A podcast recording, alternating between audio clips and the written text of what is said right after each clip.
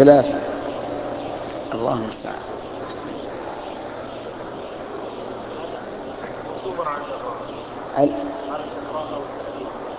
فرق بين العبرة والتعبير. التعبير إيش التقدير؟ أي. أو ذروا أو ذروا ايهم أحسن. ذروها تأكل. في أرض الله. تمام. ناقة الله مفعول لفعل محذوف. ناقة الله أي ذروا ناقة الله وسقياها ولكنهم كذبوها فعقروها فدمدم عليهم ربهم بذنبهم فسواها أي محاها حتى هلكوا عن آخرهم. ولا يخاف عقباها. الفاعل في قوله يخاف يعود على من؟ يعود على من يا إخوان؟ على الله. يعني أن لا يخاف عاقبة هذا الأمر لأن الأمر إليه. يعني أنت لو مثلا لو أنك هدمت بناء شخص أما تخاف العاقبة؟ نعم. بلى بلى الصواب بلى. أخاف العاقبة. لكن الرب عز وجل من الذي يعاقبه حتى حتى يخاف من عاقبة هذا الأمر. لا لا أحد. وعلى هذا انتهى الكلام على هذه السورة العظيمة. نأتي للسورة الثانية. قرأت في الركعة الثانية. والتين والزيتون وطور سينين وهذا البلد الأمين. التين والزيتون معروف. أقسم الله به لما فيه من الخير والبركات وقيل إنه أقسم به لأنه في أرض الشام التي هي مكان بعث الأنبياء من بني إسرائيل. وطور سينين هو الطور الذي كلم الله منه من؟ موسى. عليه الصلاة والسلام وهذا البلد الأمين يعني مكة التي بعث منها من؟ محمد رسول الله صلى الله عليه وسلم. أقسم الله بهذه الأماكن لأنها أماكن حدث عظيم وهي الرسالة الإلهية. لقد خلقنا الإنسان في أحسن تقويم اللام للتوكيد وقد للتحقيق فهي, فهي توكيد. فتكون هذه الجملة مؤكدة. بكم مؤكد؟ من قال ثلاثة هنا؟ صوت بلاد. من؟ تفضل. في ثلاثة مؤكدات. الأول القسم والثاني اللام والثالث قد. بارك الله فيك. لقد خلقنا الإنسان في أحسن تقويم. قد يقول قائل أليس خبر الله حقا وصدقا بدون يمين؟ الجواب خبر الله مقبول وهو حق وصدق بدون يمين. إذا لماذا يقسم الله؟ نقول إن القرآن الكريم نزل باللسان العربي المبين. قال الله تعالى وإنه لتنزيل رب العالمين نزل به الروح الأمين على قلبك لتكون من المنذرين بلسان عربي مبين. واللسان العربي المبين يؤكد الأشياء الهامة بأنواع المؤكدات. لأنه باللسان العربي. فأقسم الله هذا القسم المؤكد لأن هذا أسلوب عربي والقرآن نزل بإيش باللسان العربي. ولقد أمر الله نبيه صلى الله عليه وسلم أن يقسم على الحق في مواضع من القرآن. الإشارة كم هذه؟ الإشارة. نسيت الأصبع الخامس يا رجل. خمسة أصابع. هل هذا كلام حقيقة أو أقل أو أكثر؟ أقل. كم؟ أربعة؟ هل هذا حقيقة أو أقل؟ الظاهر ستكون أقل. ستقولون أقل. طيب هي أقل. هي ثلاث مواضع. في ثلاثة مواضع أمر الله نبيه أن يقسم. ويحلف. قال احلف بهذا المعنى يعني. فمن يذكر لي الأول؟ تفضل.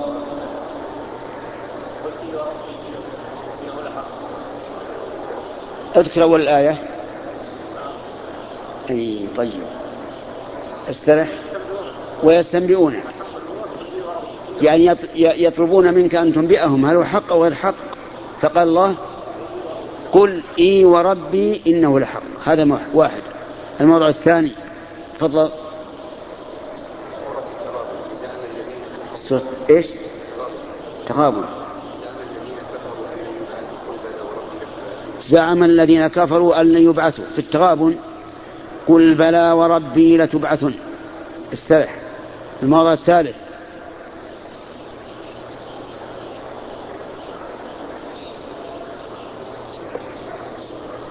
تفضل. في سبع. اذكر أول الآية. تفضل.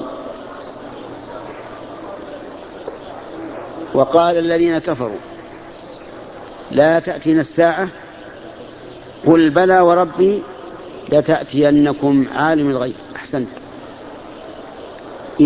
أمر نبيه أن يقسم في ثلاثة مواضع من القرآن لأن المقسم عليه أمر هام. كون القرآن حقا والثاني قيام الساعة والثالث البعث. لتبعثن ثم لتنبؤن بما عملتم وذلك على الله يسير. لقد خلقنا الإنسان في نعود إلى السورة. لقد خلقنا الإنسان في أحسن تقويم. أي إنسان؟ كل الإنسان. خلق الله الإنسان على الفطرة. الفطرة السوية.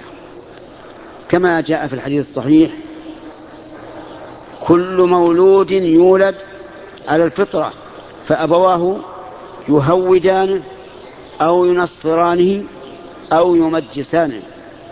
إن كان أبواه يهوديين صار يهوديا. إن كان نصرانيين كان نصرانيا. إن كان مجوسيين كان مجوسيا لأنه عاش.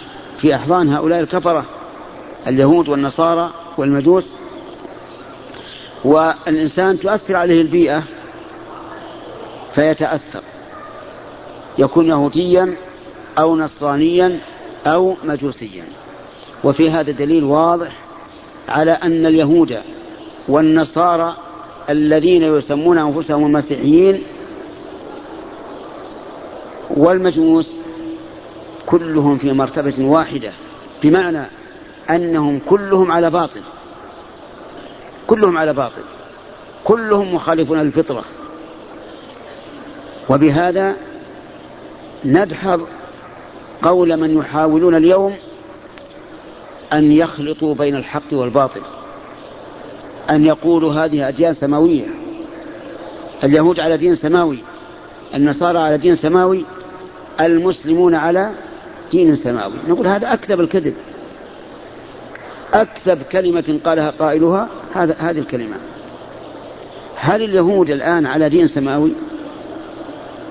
عجيب يا أخوان. لا والذي فطر السماوات والأرض. ليسوا على دين سماوي. بل على دين باطل. نسخ الله, نسخه الله تعالى بشريعة عيسى. هل النصارى الذين يسمون أنفسهم المسيحيين نسبة للمسيح هل هم على دين حق؟ لا والذي فطر السماوات والأرض. إنهم على دين باطل أي منسوخ. نسخ بإيش؟ برسالة محمد صلى الله عليه وعلى آله وسلم. فليسوا على دين. إذا كان اليهود يقول ليست النصارى على شيء والنصارى يقولون ليست اليهود على شيء فنحن نقول ليس اليهود ولا النصارى على شيء لأنهم كفروا. فإذا قالوا نحن نؤمن بالله وقد قال الله تعالى آمن الرسول بما أنزل إليه من ربه والمؤمنون كل آمن بالله وملائكته وكتبه ورسله لا نفرق بين أحد من رسله. ماذا نقول لهم؟ نقول أنتم فرقتم بين الرسل. كذبتم محمدا أنتم أيها اليهود وكذبتم عيسى بل وكذبتم موسى. صح؟ إخواني الآن الذين كذبوا محمد عليه الصلاة والسلام من اليهود نقول هم كذبوا عيسى وكذبوا محمدا وكذبوا موسى لأن صفة محمد صلى الله عليه وسلم موجودة في التوراة والإنجيل. يعرفون محمدا كما يعرفون أبناءهم. إذا كذبوا موسى. ثم نقول من كذب واحدا من الرسل فقد كذب جميع الرسل. من كذب واحدا من الرسل فقد كذب جميع الرسل. حتى رسوله الذي يدعي أنه يتبعه قد كذبه. إيش الدليل؟ الدليل من القرآن. كذبت قوم نوح المرسلين. وهل هناك رسول بعث قبل نوح؟ لا. ومع ذلك قال كذبت المرسلين. فقوم نوح الذين كذبوا نوحا كذبوا جميع الرسل الذين بعده. والذين كذبوا محمدا كذبوا جميع الرسل السابقين. فهم مكذبون. فكيف يقال إن هؤلاء آمنوا بالله ورسله؟ كيف يحاول أن يجمع بين ديانات منسوخة وبين دين قائم؟ أليس الله يقول ومن يبتغي غير الإسلام دينا فلا يقبل منه؟ فلا. أي إنسان يقول إن هناك دينا يقبله الله فهو مكذب للآية. المسألة خطيرة يا أخواني. نحن يمكن أن نعاهد اليهود والنصارى على معاهدات بالشروط الشرعية لكن لا يمكن أبدا أن نقر بأنهم على دين مقبول عند الله أبدا بأي حال من الأحوال. الأمر خطير. والذين يداهنون هؤلاء اليهود والنصارى لقوتهم المادية هم على خطر عظيم. نحن نشهد الله وملائكته وجميع خلقه أن اليهود ليسوا على دين وأن النصارى ليسوا على دين وأنه يجب على الجميع أن يدينوا بإيش؟ بدين الإسلام الذي يؤمن بجميع الأديان. ومن النكت من النكت التي سمعناها أن رجلا من النصارى قال لرجل من المسلمين أنتم ظلمة ليس عندكم عدل ليس عندكم حق. ليش؟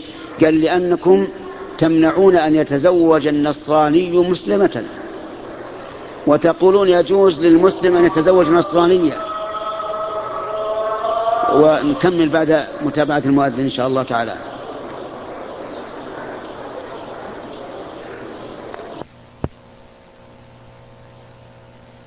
اللهم صل على محمد. اللهم رب هذه الدعوة التامة والصلاة القائمة.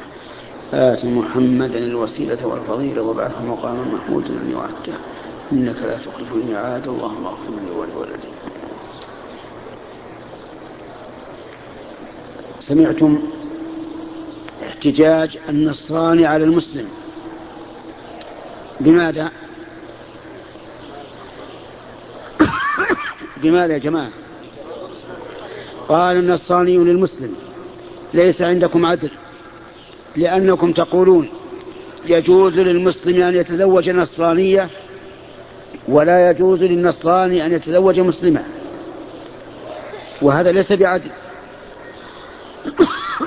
قال له المسلم على الطبيعة نحن نؤمن برسولكم. وأنتم؟ إيش؟ لا تؤمنون برسولنا.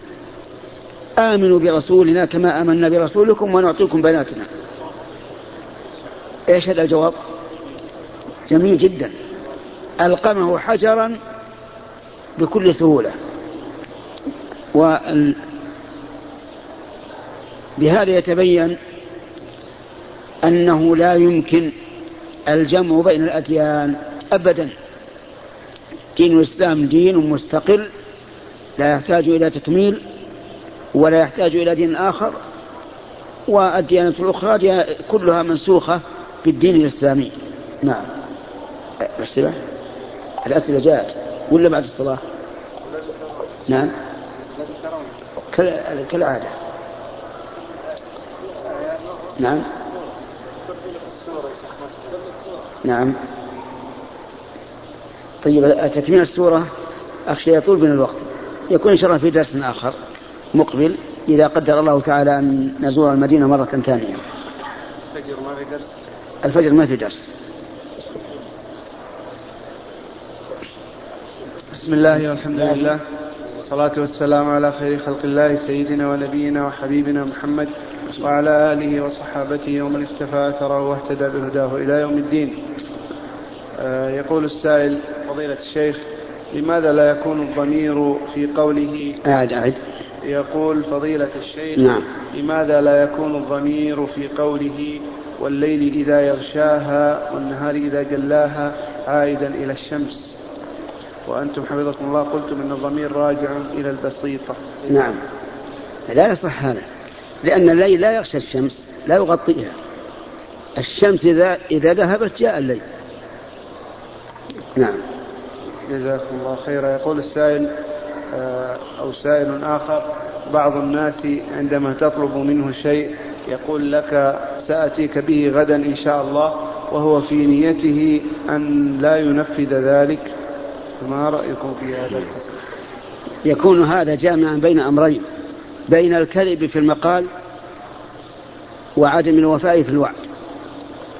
فعليه أن يتوب إلى الله عز وجل. وإذا كان من نيته أن لا يأتيه به فيقول بالصراحة لن آتيك به. والصراحة هي الإيمان. والنفاق والقول بخلاف الفعل هذا من آيات المنافقين والعياذ بالله. قال النبي صلى الله عليه وسلم آيات المنافق ثلاث إذا حدث كذب وإذا وعد أخلف وإذا أتم خان. نعم. جزاكم الله خيرا. آه هذا سائل يقول هل يجوز الحلف بالقرآن الكريم؟ أرجو منكم التوضيح بالدليل والتعليل. نعم. الحلف بالقرآن الكريم جائز. لأن القرآن الكريم كلام الله عز وجل وكلامه من صفاته والحلف بصفات الله جائز ولا مانع منه كما نص على ذلك أهل العلم. نعم. جزاكم الله خيرا. آه، يقول السائل آه، بعض من الناس يؤثر هواه على طاعة الله فهل يدخلون تحت قوله تعالى ومن الناس من يتخذ من دون الله أندادا يحبونهم كحب الله. نعم.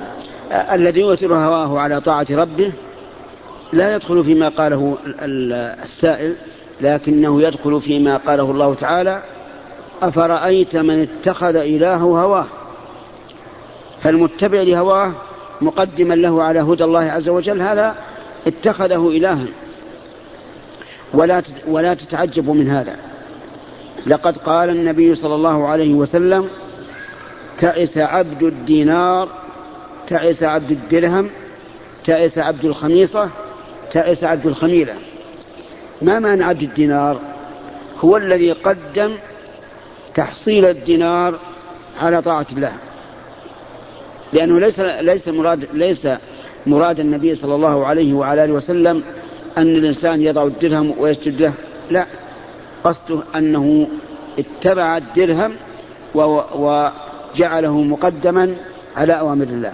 ولهذا قال إن أعطي رضي وإن لم يعطى سخط.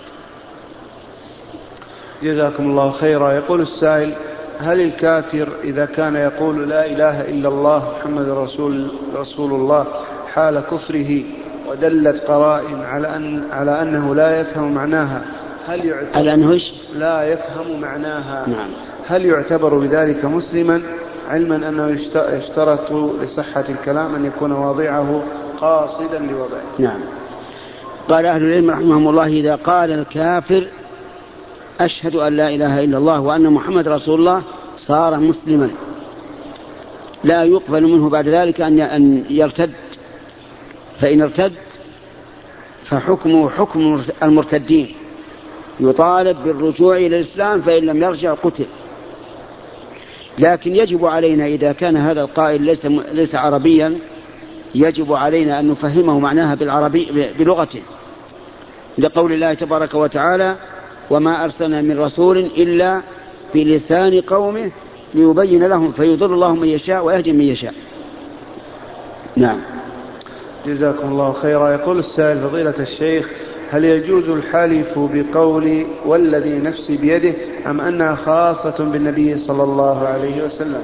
أنا أسأل السائل هل نفس هذا السائل بيد الله أو لا؟ بيده نعم. نعم. طيب إذا لماذا لا, لا, لا يجوز الحلف بالله؟ بذلك. يجوز للإنسان أن يقول والذي نفسي بيده سواء كان الرسول عليه الصلاة والسلام أو غيره نعم. جزاكم الله خيرا. يقول السائل هل وسائل الدعوة توقيفية وهل يجوز نشر الدعوة من خلال الأجهزة المختلفة إيش؟ الإعلام يقول يسأل عن وسائل الدعوة نعم. هل هي توقيفية وهل يجوز نشرها من خلال أجهزة الإعلام هل المختلفة يجوز إيش؟ وهل يجوز نشرها من خلال أجهزة الإعلام المختلفة نعم وسائل الدعوة ليست توقيفية لكن يدعى الإنسان بالكتاب والسنة ويدعى أيضا بالوسائل الأخرى التي ترغبه في الإسلام. ولهذا جعل الله تعالى جعل الله تعالى للمؤلفة قلوبهم الذين يرجى إسلامهم جعل لهم نصيبا من الزكاة من أجل ترغيبهم في الإسلام. فوسائل الدعوة ليست توقيفية ولكن لا يمكن أن تكون وسيلة الدعوة شيئا محرما أبدا. سأل سائل وقال هذا رجل كافر يحب الموسيقى والموسيقى حرام. هل يجوز أن ندعوه إلى الإسلام بالموسيقى؟ أجيبه. لا يجوز. سبحان الله. تصلح الفاسد بفاسد هذا لا يمكن. أما إذا كان في أمر مباح فإن كل ما يجلب الناس إلى الإسلام فهو خير. نعم. جزاكم الله خيرا. يقول السائل في آخر سورة والتين آه، قول الله سبحانه وتعالى أليس الله بأحكم الحاكمين؟ وفي آخر سورة القيامة آه، أليس ذلك بقادر على يحيي الموتى؟ هل يجوز الرد في أثناء الصلاة بلا أم لا؟ نعم. أليس الله بأحكم الحاكمين؟ ما الجواب؟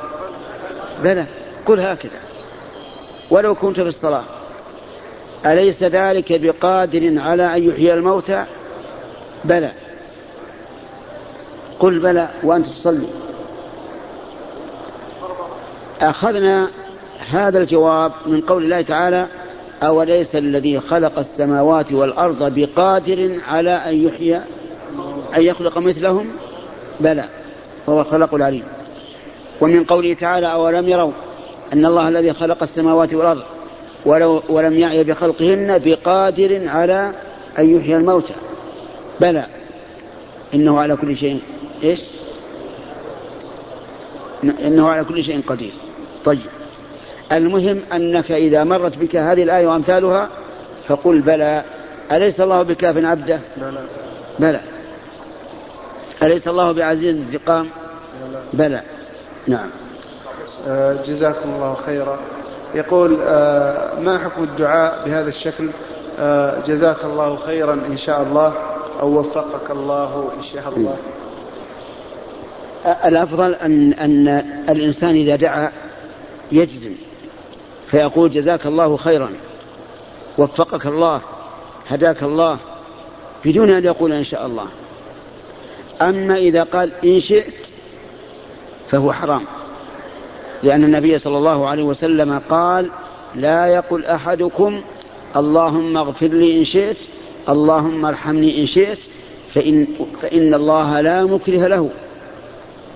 هل أحد يكره الله حتى نقول إن شئت يا ربنا فاغفر لنا وارحمنا وإن شئت فلا لا, لا مكره.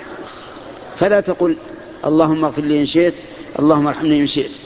أما إن شاء الله فهي أهون. ولهذا جاء في الحديث الصحيح أن النبي صلى الله عليه وسلم كان يقول للمريض لا بأس طهور إن شاء الله. ففرق في, في هذه العبارات اللهم اغفر لي إن شئت غفر الله لك إن شاء الله غفر الله لك بدون إن شاء الله. أيهما أفضل؟ غفر الله لك بدون إن شاء الله غفر الله لك إن شاء الله يعني دائرة بين الكراهة وبين التحريم. اللهم اغفر لي إن شئت هذه حرام. نعم. جزاكم الله خيرا. يقول السائل آه، ما هو التفسير الصحيح في رأيكم لقوله تعالى فلما آتاهما صالحا جعل له شركاء فيما آتاهما فتعالى الله عما يشركون وهل يثبت الأثر الذي رواه عكرمة عن ابن عباس في ذلك؟ من كون المراد بهما آدم وحواء. الصواب أن المراد بهذه الآية بنو آدم. هو الذي خلقكم من نفس واحدة وجعل منها زوجها. أي من هذه النفس من جنسها. فلما تغشاها حملت حمل خفيف فمرت به إلى أن قال إيش؟ فتعالى الله عما يشركون. أتى بصيغة الجمع للإفادة أن هذه عامة في جميع بني آدم. وقد ذكرنا في كتابنا شرح التوحيد أن أثر ابن عباس لا يصح.